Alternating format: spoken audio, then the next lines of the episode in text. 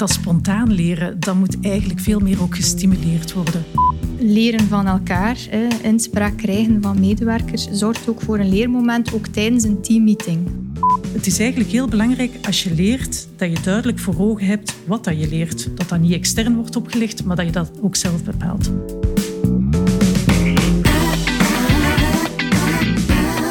U luistert naar de HR Magazine podcast. Een bekende journalist interviewt twee experts over een actueel HR-thema. Ze geven hun visie op de toekomst. Uw gastvrouw is Lisbeth Imbo. Welkom bij deze HR-podcast. En we gaan het vandaag hebben over werkplek leren en coachen naar zelfsturend leren. Leren zullen we vandaag. Mijn gasten zijn Veerle Vermeulen, al 7 jaar experte People and Organization bij Agoria, de Federatie van de Technologische Industrie. En je hebt Emily Hoefman meegebracht, trainingcoördinator bij Volvo Cars. Dames, wees welkom. Veerle, ik kan me inbeelden, dat kadert natuurlijk in dat hele grote verhaal van levenslang leren. Dat vele mensen wel eens diep zuchten en zeggen, ja, levenslang leren, is het dan nooit gedaan? Het gaat inderdaad niet direct gedaan zijn, maar dat moet ook niet iets negatiefs zijn. Wij hebben bij Agoria een tijd terug een studie gedaan over de impact van digitalisering op de jobs van de toekomst. Daar zijn een aantal conclusies uit te maken, maar dat heeft onder andere ook aangetoond dat eigenlijk alle jobs over alle sectoren heen, dat iedereen daarin, heel de werkende bevolking, zich zal moeten blijven upskillen om die digitale skills te kunnen doen. Er is die digitalisering, het zijn ook de ene technologische evolutie na de andere. Dus ja, we gaan met z'n allen toch wel een leven lang leren. Ja, nog meer dan vroeger eigenlijk wordt bijscholing belangrijk dan. Bijscholing gaat een constante blijven, is inderdaad ook heel belangrijk voor bedrijven.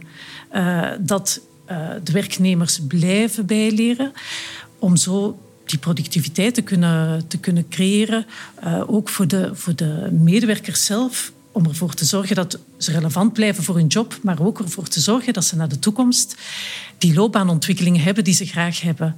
Dus langs beide kanten eigenlijk, zowel voor het bedrijf als voor de medewerker, die hebben er allebei het baat bij om te blijven inzetten op dat leren. Ja.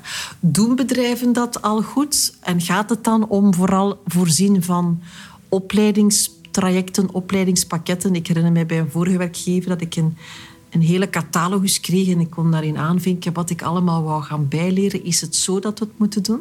Je ziet het wel dat de voorbije jaren dat er meer opleidingsinspanningen gedaan worden door bedrijven. Dat er een hogere participatiegraad ook is van meer mensen in opleidingen.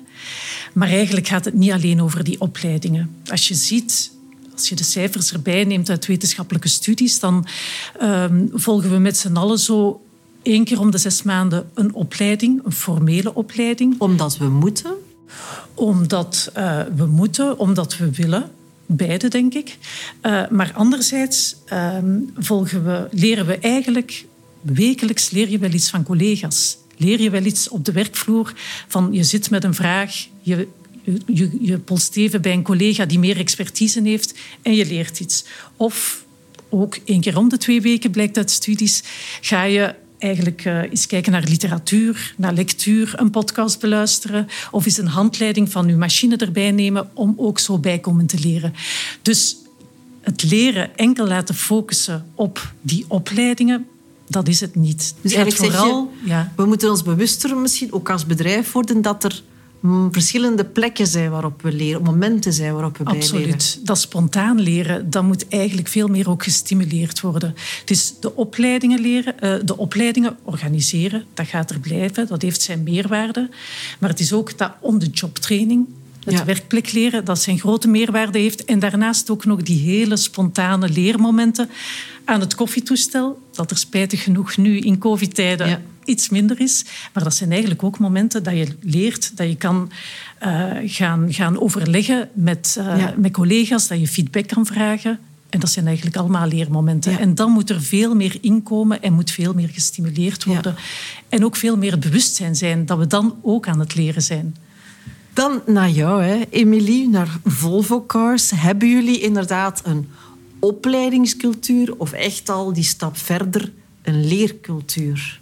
Mm-hmm. Ja, wel, ik kan zeker stellen dat wij binnen Volvo Cars een leercultuur hebben, dat die er zeker heerst. Volvo Cars heeft ook de ambitie om tegen 2030, jullie hebben het misschien onlangs ook gehoord in de media, om volledig over te schakelen op elektrische wagens. Ja. Dus de toekomst wordt elektrisch, wordt online. Dus dat bijscholen van Veerle is nodig? Is heel, heel, heel sterk nodig en intussen ook enorm sterk ingebed in onze organisatie. Ook met heel wat nieuwe leervormen, maar daar kan ik straks nog wel iets meer rond vertellen. Dus begin deze maand werd onze full electric, de C40, voorgesteld. En gezien wij nu momenteel in die volle transitie zitten en ons in een hoogtechnologische omgeving bevinden, wordt elke medewerker zeer sterk aangemoedigd om bij te blijven. En dus om bij te leren. En is dat dan vooral opleidingen of zitten dat ook in andere facetten verwerkt? Dat is in eerste instantie opleiding, maar dan kijk ik ook, zoals dat Veerle ook al aanhaalde, naar het informele leren. Dus zo zien wij ook bijvoorbeeld onze teammeetings ook al een leermoment van onze operatoren en van de gehele organisatie op alle niveaus uiteraard. Waarbij dat er heel vaak ook wordt gevraagd naar inspraak van medewerkers en dus leren van elkaar, inspraak krijgen van medewerkers, zorgt ook voor een leermoment, ook tijdens een teammeeting. Als er bijvoorbeeld een verbeterproces wordt geopperd, dan kan het zijn dat de stem van medewerkers wordt bevraagd. En waardoor dat we dan heel wat goede input ook krijgen van medewerkers, waarbij dan ze elkaar kunnen versterken. Van het ene idee komt al gauw het andere. Waardoor dat we daar toch wel heel wat uithalen. Ik kan me wel inbeelden dat er inderdaad heel veel spontaan gebeurt. Is dat ook misschien de sterkte daarvan, Veerle, dat dat niet benoemd wordt als we gaan nu van elkaar leren, kumbaya? Ik denk het werken en het leren, dat gaat eigenlijk meer en meer fluïden in elkaar overgaan. En je had het daar straks al even over van hebben we wel zin om die opleidingen nog te volgen? Ook daar terug ga ik even refereren naar cijfers. Als er wat de bereidheid betreft om opleidingen te volgen, die leergoesting eigenlijk, zou je daarvan af kunnen leiden. Daar scoren we in Vlaanderen, in België, niet goed. Ruim onder het gemiddelde Europees gezien. Dus onze buren leren liever bij? Wel. Als je daar dieper op ingaat, dan gaat dat eigenlijk ook over van heb jij zin om een opleiding te gaan volgen? En dan zeggen ze van, goh, ik heb zoveel werk. Die opleiding, dat komt nu niet op het goede moment. De tijd valt niet goed, de planning valt niet goed.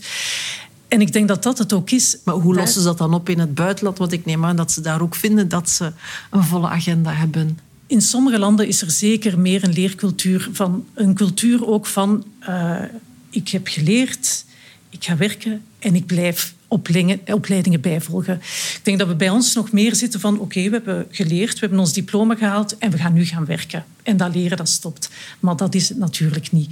Maar toch is het daar terug zo, dat leren demystifiëren. Van, we zijn aan het leren ook op andere manieren, ook terwijl we op de job aan het werken zijn. En het is ook die richting meer dat men moet uitgaan. Ja. En als je ook kijkt van, ook, we doen minder opleidingen dan andere landen, maar daar ook gaat het terug om het feit dat het moeilijk is om die on-the-job training, om dat informeel leren, om dat te gaan registreren. Ja. Dus ik denk wel dat we meer doen, maar we moeten nog eindeloos veel meer gaan doen. Hoe zit het bij jullie met de leergoesting? Merk je inderdaad dat er wel een cultuur is waarin men dat graag wil bijleren? Dat men denkt, oh wauw, tegen 2030 allemaal elektrisch. Ik ga mij omscholen, ik ga daaraan meewerken. Ja, ik heb daar inderdaad rond nagedacht. Leergoesting is een heel mooi woord, maar op zich moeilijk meetbaar, naar mijn aanvoelen. Zeker vanuit mijn rol, ik werk op PitchR. Die voeling met productie, met heel wat medewerkers, is heel vaak ook op afstand. Waardoor dat wij niet altijd heel sterk het enthousiasme merken. Wij zien inderdaad op papier en op lijsten van mensen hebben een opleiding gevolgd. Maar hoe hebben ze die gevolgd? Was dat met de volle goesting?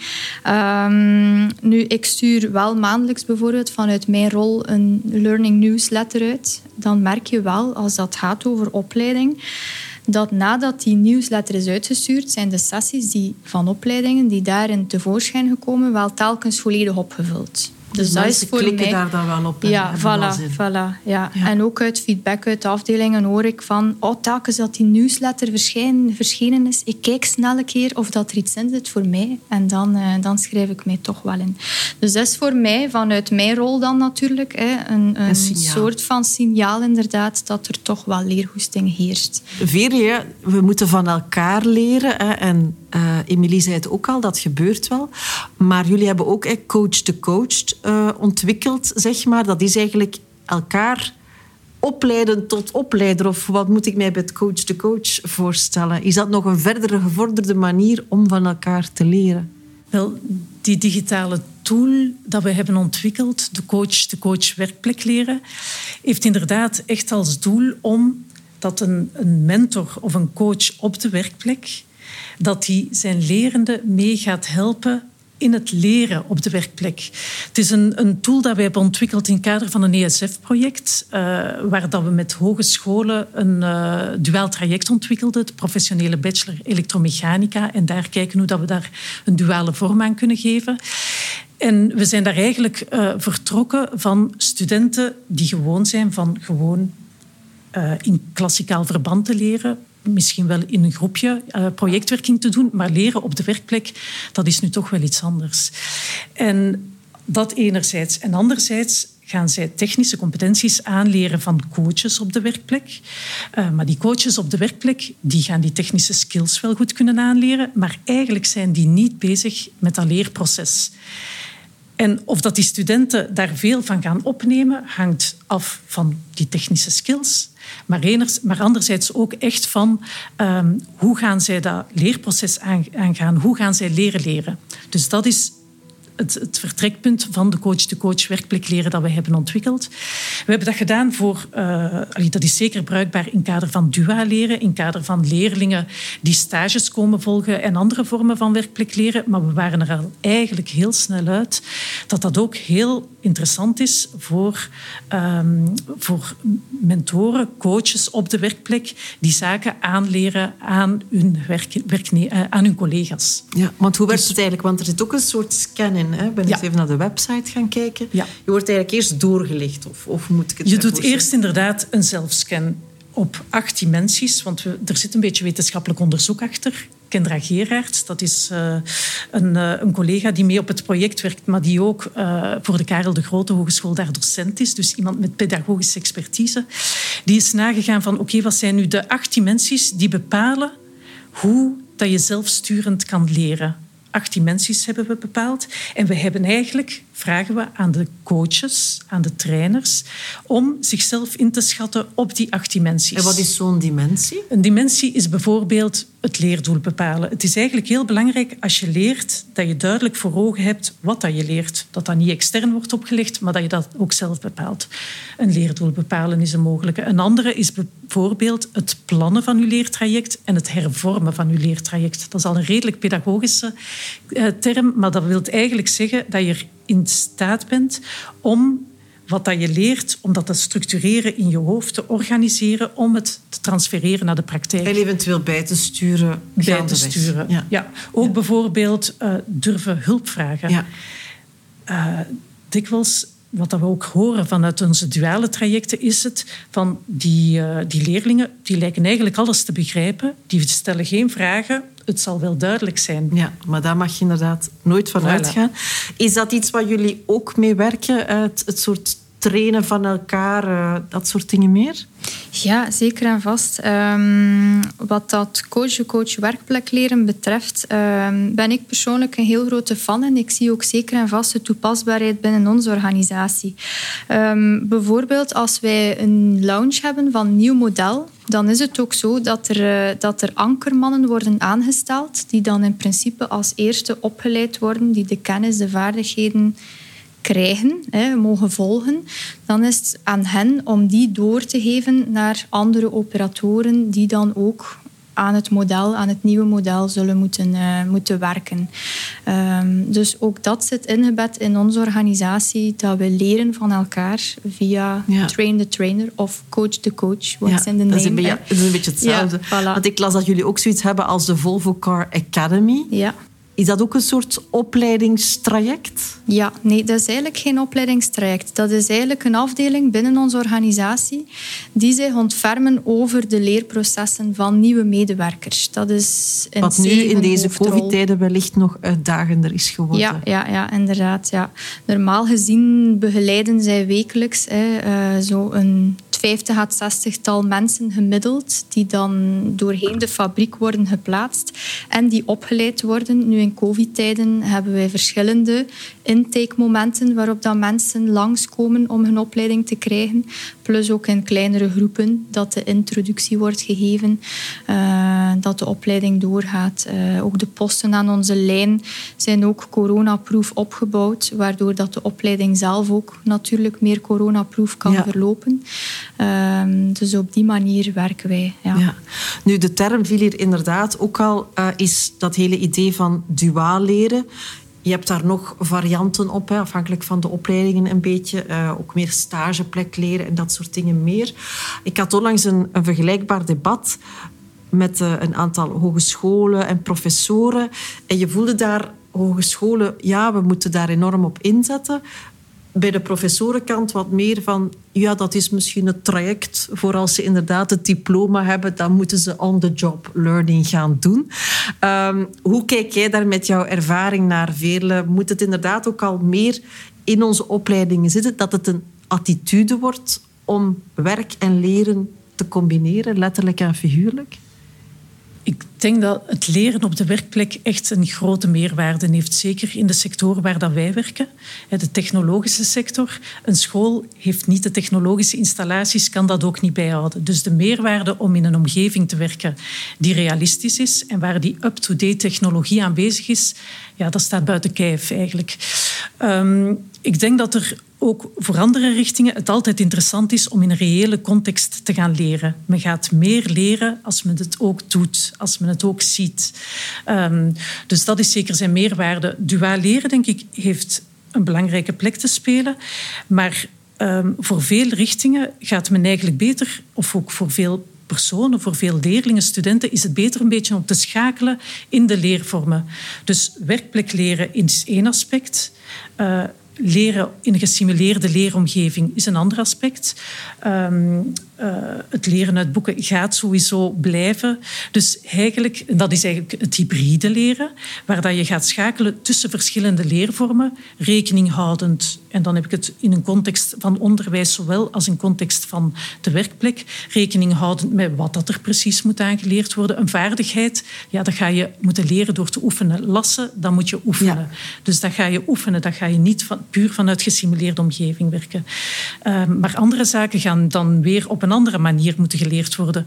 Dus duaal leren is één aspect. Een ander aspect dat ik nog mee wil erbij toevoegen is dat er ook zoiets is als leervoorkeuren. Iedereen heeft zijn eigen leervoorkeur. Dus het moet allemaal meer op maat gebeuren, wat het misschien allemaal wel weer ingewikkelder maakt? Ik denk het hybride leren waar dat we naartoe gaan en men gaat daar naartoe in de onderwijscontext, maar ook in de bedrijven. Dat is inderdaad het mixen en het juist zetten van de leervorm, rekening houdend met wat moet men leren, wat zijn de beschikbare middelen en ook met wat heeft dat individu nu nodig. Dus het leren gaat wel meer ook geïndividualiseerd worden. Eigenlijk wel een uitdaging, dus niet alleen voor de werkgever om die leercultuur te creëren, maar ook eigenlijk voor het onderwijs om dat daar ook meer in te steken. Om inderdaad af te stappen van het idee, ze hebben een diploma en...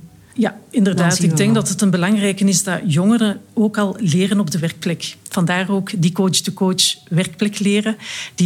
Die ondersteunt ook dat leerproces van de jongeren. Ja. Maar het is ook niet enkel de verantwoordelijkheid van het bedrijf of van onderwijs. Het is ook zeker de werknemer die daar zijn eigen verantwoordelijkheid in heeft om dat leren ook mee te sturen. Ja. Werken jullie ook samen met inderdaad hogescholen, universiteiten om die trajecten tot... zij die dan uiteindelijk bij jullie terechtkomen al op voorhand wat in gang te steken? Mm-hmm, ja. Ik kan daar een heel mooi voorbeeld van geven. Wij hebben een hele sterke samenwerking met Odisee Hogeschool Gent.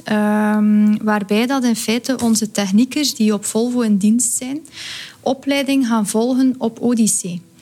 Dus omgekeerd? Omgekeerd, inderdaad. Ja. Dus de werknemers gaan opnieuw naar de school. Ja, letterlijk dan. En daar zijn dus lesgevers van Siemens die de opleiding geven. Dus het is een samenwerking tussen Odisee, Siemens, Volvo.